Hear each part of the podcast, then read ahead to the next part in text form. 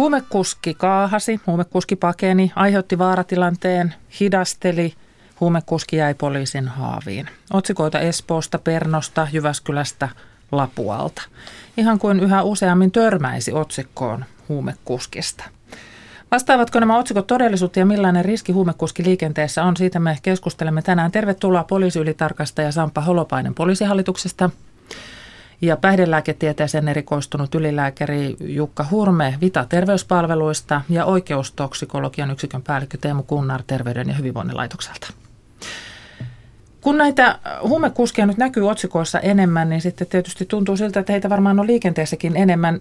Mikä on teidän vaikutelma, että vastaako tämä, tämä otsikointi todellisuutta? Sampa Holopainen. Kyllä se siinä mielessä vastaa, että, tässä on kolmen vuoden aikana tuommoinen, nyt katsotaan lukuja, niin 47 prosenttia noussut ilmi tulleiden tai poliisin paljastamien huumausaineperäisten rattioppojen määrä. Että onhan tämä – merkittävä ja, ja sikälti niin kuin me nähdään niin kuin tosi huonona kehityksenä, kun taas alkoholipuolella on niin kuin päästy koko ajan parempaan suuntaan, niin ne on vähentynyt. Tietysti nämä on poliisin tietoon tulleet, että nämä niin kuin kokonaiskuvaa kerro. Nämä on se osa, mikä sieltä sitten paljastuu, mutta, mutta niin tai näin, niin, niin nämä on kuitenkin ne, jotka sitten niin kuin tulee ilmi. Ja tietysti nämä on ehkä havaittavissa, on tuossa meidänkin puolella havaittavissa tämmöiset voi olla, että takaa, jota tämän tyyppistä lähtee lisääntymään, että nämä saattaa liittyä näihin, näihin perusteisiin enemmän kuin perinteiseen alkoholiperusteeseen. Tämmöistä arvioitu kanssa. No tällainen mutu sanoo, että myös ne otsikot ovat lisääntyneet, siis tällaiset kuvaukset tällaisista äh, taka-ajoista. Mikä teidän muiden käsitys on siitä, että, että kun tulee tällainen mielikuva, että, että näitä huumeita on nyt enemmän, siis huumekuskeja päihtyneenä ajavia liikenteessä, niin pitääkö se paikkansa? Teemu No kyllä ihan samalla linjoilla ja kiinnittäisi huomiota myös siihen, että ei puhuta ainoastaan kolmen vuoden aikana tapahtuneesta muutosta, vaan myös niin kuin pidempiaikaisesta ilmiöstä, jossa alkoholirattiopumus vähenee ja huume- ja lääke, lääkeaineet lisääntyy liikenteessä. Ja, ja tämä on minusta olennainen seikka huomioida tässä asiassa. Mikä, miksi kehitys on tämä? No kyllä siinä varmasti, jos miettii, että reilu vuosi sitten julkaistiin tieteellinen tutkimus, missä väestötason jätevesitutkimuksen tuloksia verrattiin sitten lainsäädäntöviranomaisten takavarikoihin, eli tulli ja poliisin ja, ja sitten toisaalta liikennejuopumusmääriin, niin nämä tulokset oli hyvin samankaltaisia näille päästimulanteille, mitä todetaan tieliikenteessä, eli amfetamiini ja metamfetamiini, ekstaasi, kokaiini. Eli, eli vuosina 2012-2015 todettiin tilastollista kasvua väestötasolla amfetamiinin, kokainin ja ekstaasin käytöstä ja sitten vuonna 2016 tiedetään, että metamfetamiinin määrä Suomessa olennaisesti lisääntyi silloin. Sano vaan, Jukka Urme. Joo, ja tähän lopputulemaan takaa jo tilanteisiin tämmöiseen arvaamattomaan, aggressiiviseen, äkkinäiseen käytökseen, niin, niin sehän on juuri sopii stimulanttikäyttöön. Ja stimulantit on, on niin kuin Teemo Gunnar tuossa äsken sanoi, niin, niin, niin on lisääntynyt. Et kaiken kaikkiaankin, jos ajatellaan sitä lopputulemaa, kun käytetään erilaisia päihteitä, niin päihteitä on iso, iso legio ja jotkut vaikuttaa stimuloivasti, eli antaa vauhtia lisää, jotkut taas sitten, sitten hidastaa vauhtia. Näitä voidaan käyttää yhdessä, näitä voidaan käyttää käyttää tuota sekä stimulanttia että, että, että vauhtia hidastavaa valmistetta. Sitten voidaan käyttää, käyttää tuota, mm, alkoholia siinä. Eli, eli se loppu, lopputuleman ennustettavuus on, se on, uskoisin, että se on, se on selkeästi vaikeutunut ja, ja selittää myöskin, ja erityisesti varmaan just nämä, nämä stimulanttien, amfetamiini ja metamfetamiinin käytön lisääntyminen selittää näitä, näitä takaa-ajo ajoja vastaavanlaisia äkkinäisen käyttäytymisen tilanteita. Teemu Kunnar.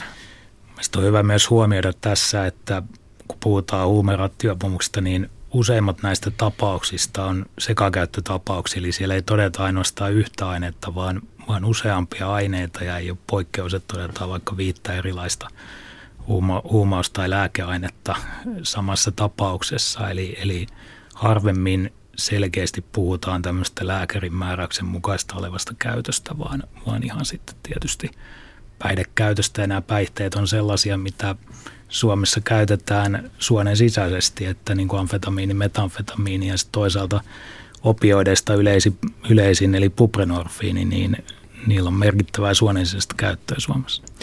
Mennään tähän kohta, koska nämä erilaiset aineet tietysti vaikuttavat eri tavalla ja, ja, ja niin kuin, että mitä se sitten tarkoittaa siellä liikenteessä, mutta, mutta pystyykö piirtämään kuvaa tyypillisestä huumekuskista? Onko, onko siitä jonkinlaista profiilia olemassa? Teemu. No siitä on, ei ole ihan viime vuosina tehty tutkimusta, mutta ei ole kovin isoa syytä olettaa, että tilanne olisi olennaisesti muuttunut. Eli, eli noin vajaa kymmenen vuotta sitten tehdyssä tutkimuksessa on todettu, että tyypillinen huumerattijuoppo on vähän yli 30-vuotias mieshenkilö, joka, jolla on merkittävää sekakäyttöä tyypillisesti ja, ja siihen liittyy myös sosiaalista huono-osaisuutta, niin kuin työttömyyttä ja sairaseläkkeellä oloa, alhaista koulutusastetta ja niin poispäin. Entä minkälainen hän on poliisin näkökulmasta, Sampa Holopainen? No, jatkaisin tuohon just mitä Teemu sanoi, että tuossa katsoin viime vuoden jota lausunto, lausuntopyyntöjä, niin siellä yli, yli, tai lähes 90 prosenttia on mieshenkilöitä ollut ja, ja sitten katson, että henkilöauto on kyllä ihan ylivoimainen, eli jos katsotaan sitä kulkuneuvoa, millä oltu liikenteessä, että, että näistä, näistä voi niin kuin sen nuorehko mieshenkilö henkilöautolla. Ja tota, tietysti tässä on se, se että, että kyllähän niin kuin huumausaineiden käyttöön, etenkin semmoisen, semmoisen sen tason ongelman käyttöön, että se, sä jäät kiinni liikenteessä, niin, niin se, siihen hyvin usein liittyy muita ongelmia elämän osa-alueella ja, ja tämä on varmaan semmoinen, että, että tietysti ei, ei voi niin kuin liian karkeasti yleistää, on erilaisia, mutta, mutta se on tässä poliisin näkökulmasta katsotaan sitä, että sehän perustuu hyvin usein johonkin, että sut pysäytetään, että, sul, että sulla on ajo, ajovirheitä tai jotain muuta. Mm-hmm. Tämmöinen käyttäjä ei välttämättä itse taju, että hänen ajonsa on aivan, aivan käsittämätöntä ulkopuolisen katsojan silmin, että eikä hän huomaa siinä mitään poikkeavaa, mutta että ja sitten tietysti mitä sanon näissä, niin tämä huumausaineisiin liittyvä taaskin täytyy sanoa, että ei jokainen huumausaineen käyttäjä ole omaisuusrikollinen eikä muuta vastaavaa. Ei voi näin sanoa eikä pidäkään sanoa, mutta kyllä siellä kantaväestöön edustettuna omaisuusrikokset sun muut on niin kuin hyvin, hyvin voimakkaasti korostuneena. Eli siellä on muuta rikollisuutta kyllä, yleensä sitten, kun ruvetaan kyllä. tutkimaan sitä niin myös taustalla. Ja se poikkeaa sillä tavalla tällaisesta perinteisestä alkoholirattijuopumuksesta. Tähän alkoholin kun verrataan, niin sitten on, tiedetään se, että, että nämä rattijuopumukset keskittyy viikonloppuun. Onko huumausaineiden kohdalla sitten tilanne eri? Olen ymmärtänyt, että se menisi enemmän niin, että se on pitkin viikkoa. Tavallaan ei näy sitä viikonlopun piikkiä. Miten poliisin näkökulmasta? No tuossa käytiin sitä, ennen tuossa sitä keskustelua just siitä, että, että tietysti ehkä isossa massassa se alkoholi on just näin, että se on edelleen meillä kult, alkoholikulttuurissa liittyy juhlapyhiin, viikonloppuihin tällä tavalla näin vapaa-aikaan, kun taas sitten tämmöinen muu huumava huumausaineiden riippuvuus on ehkä enemmän niin kuin, eh, siinä ei voi katkaista sitä, että otanpa vaan, jos sulla on niin vaikea riippuvuus, että sä ajat autoa sitä huolimatta ja muuta, elämänhallinta on heikentynyt, niin, niin se et voi niin kuin keskittää sitä huumausaineen käyttöä vain vapaa-aikaan ja perjantaihin tai, tai juhlapyhiin, että ehkä se on tasaisempaa ja, ja liittyy siihen riippuvuuteen ja, ja, ja muuta, että, että tota, tämä varmaan on se, mikä, koska kyllä se meidän tilastossa kanssa näin on, että, että, että rattiopumukset kesäkausi on iso piikki ja sitten viikolla taas katsotaan, niin viikonloputhan on alkoholiratti, kun taas sitten huumeet tulee tasaisemmin. Mm-hmm. No me tiedämme, että miten alkoholi vaikuttaa meihin ja miten se vaikuttaa siihen ajamiseen. Hidastaa reagointia, tekee sitä autohallinnasta vaikeampaa. Ja, ja tuota, sitten tässä nyt jo tuli ilmi tietysti se, että, että tämä huumeiden, huumeaineiden kirjo on iso ja, ja ne, ne vaikuttavat eri tavalla. Mutta millä tavalla huumekuski on erilainen vaara liikenteessä kuin tämmöinen perinteinen rattioppo, jos sellaista termiä käyttää? Jukka Hurme. huumekuski erityisesti, jos hän on stimulanttien, siis amfetamiinin, metamfetamiinin vaikutuksen alaisena, niin, niin tota, hän on valmis ottamaan kohtuuttomia riskejä.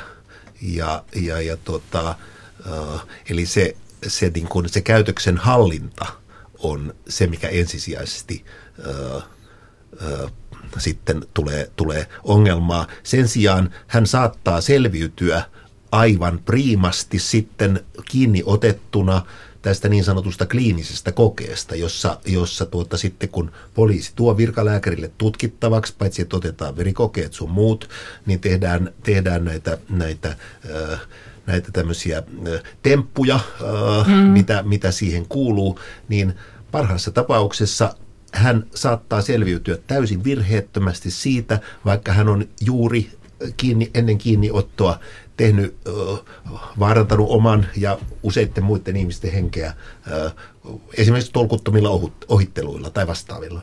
Niin sitten meillä on tietysti aivan toisella tavalla toimivia huumausaineita ja ne näkyy sitten eri tavalla. Voiko huumekuski sammua rattiin? Voiko tällainen ajatus olla mahdollinen? No kyllä varmasti ja se riippuu tietysti aineesta, että niin kuin, jos mietitään tätä Suomen tilannetta, niin nämä stimulantithan korostuu.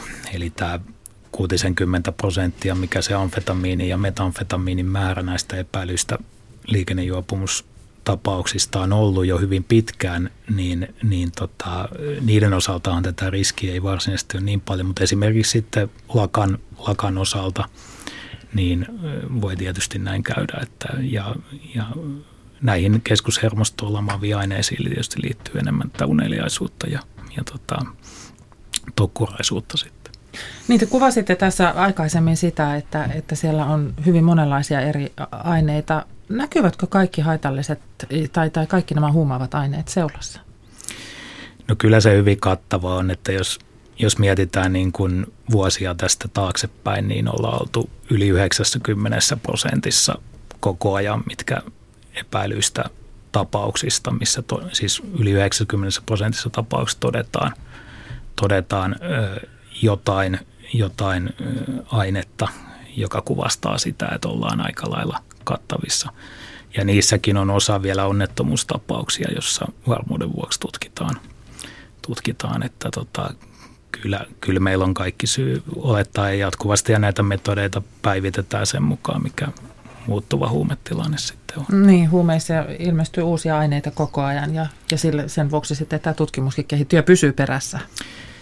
Kyllä sen verran voisi todeta näistä muunto, niin sanotusta muuntohuumeista, että niistä on muutama aine ainoastaan noussut laajempaan käyttöön Suomessa, mikä sitten näkyy tässä liikennejuopumus liikennejuopumustapauksissakin. Eli, eli tota, kuitenkin nämä perinteiset aineet, niin kuin amfetamiini ja metamfetamiini, buprenorfiini, unia rauhoittavat lääkeaineet, ne on ne selkeästi yleisimmät, mitä, mitä todetaan.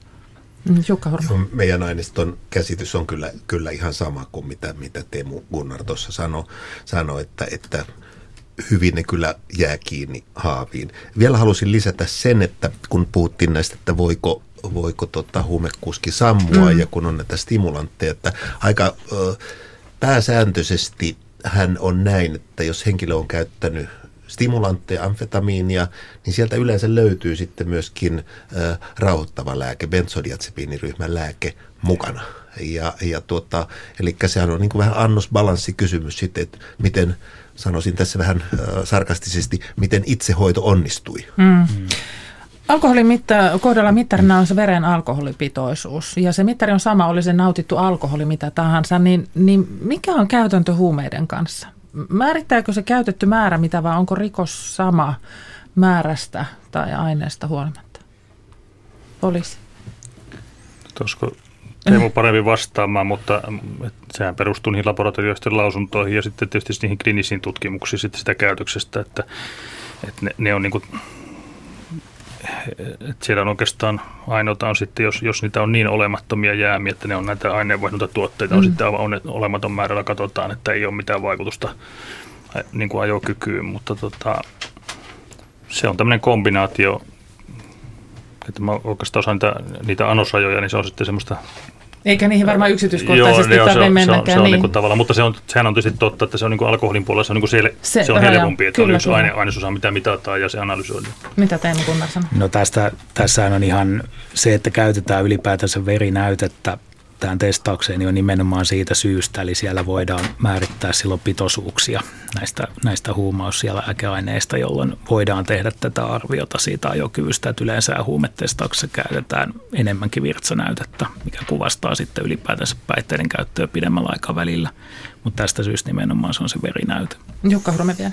Ja meillähän on voimassa nykyään tämä niin sanottu nollaraja lainsäädäntö, eli jos verestä löytyy ö, huumausaineeksi luokiteltavaa ainetta, niin, niin silloin tämä, tämä tuota, juridinen kriteeri täyttyy, mutta sitten, sitten raskauttavampaan suuntaanhan menee sitten, jos pitoisuus on sellainen, että, että missä väärin sen katsotaan vaikuttava siihen, siihen ajokykyyn, mutta että erityisesti näissä jo paljon puhutuissa stimulanteissa, niin se, se tuota, voidaan nähdä yllättävän hyviä suorituskykyjä, vaikka pitoisuus olisi hirmu korkea, vaikka siis olen nähnyt tapauksia, jossa, jossa tota, pitoisuus on ollut ö, oppikirjojen mukaan tappavalla tasolla. Ja, ja henkilö on ö, selviytynyt kohtuullisen hyvin – kliinisissä kokeissa. Tämä tekee tietysti poliisin työn kannalta vaikeaksi heidän havainnoinnin, jos siinä itse niin kuin ajamisessa ei ole sinänsä mitään huomiota herättävää. No joo, siinä on tietysti, tietysti me, niin kuin tässä kiinnijäämisriskissä, niin ehkä arvioin siten, että hieman on ehkä pystytty, me on tietysti nämä menetelmät on niin kuin tutu, tullut tutummaksi ja rutiini on kasvanut poliisimiehillä ja, ja sitten meillä on tietysti tehdään analyysiä sitä ajoista ja paikoista, minne sitä valvontaa pitäisi kohdentaa ja näin poispäin, että että on meillä tämmöisiä omia keinoja vielä sitten, millä me kohdennetaan sitä valvontaa. Tuskin kaikkea, tässä niitä paljastat. Kaikkea emme tuo tässä tietoa, mutta... Niin. Mutta tämä lyhytkin keskusteluavaus osoittaa sen, että, että se tuntuma siitä, että otsikoissa kun näkyy näitä huumekuskia enemmän, niin, niin se, sille on vastineensa myös todellisuudessa. Kiitos Jukka Hurma, kiitos Sampa Holopainen ja kiitos Teemu Kunnar.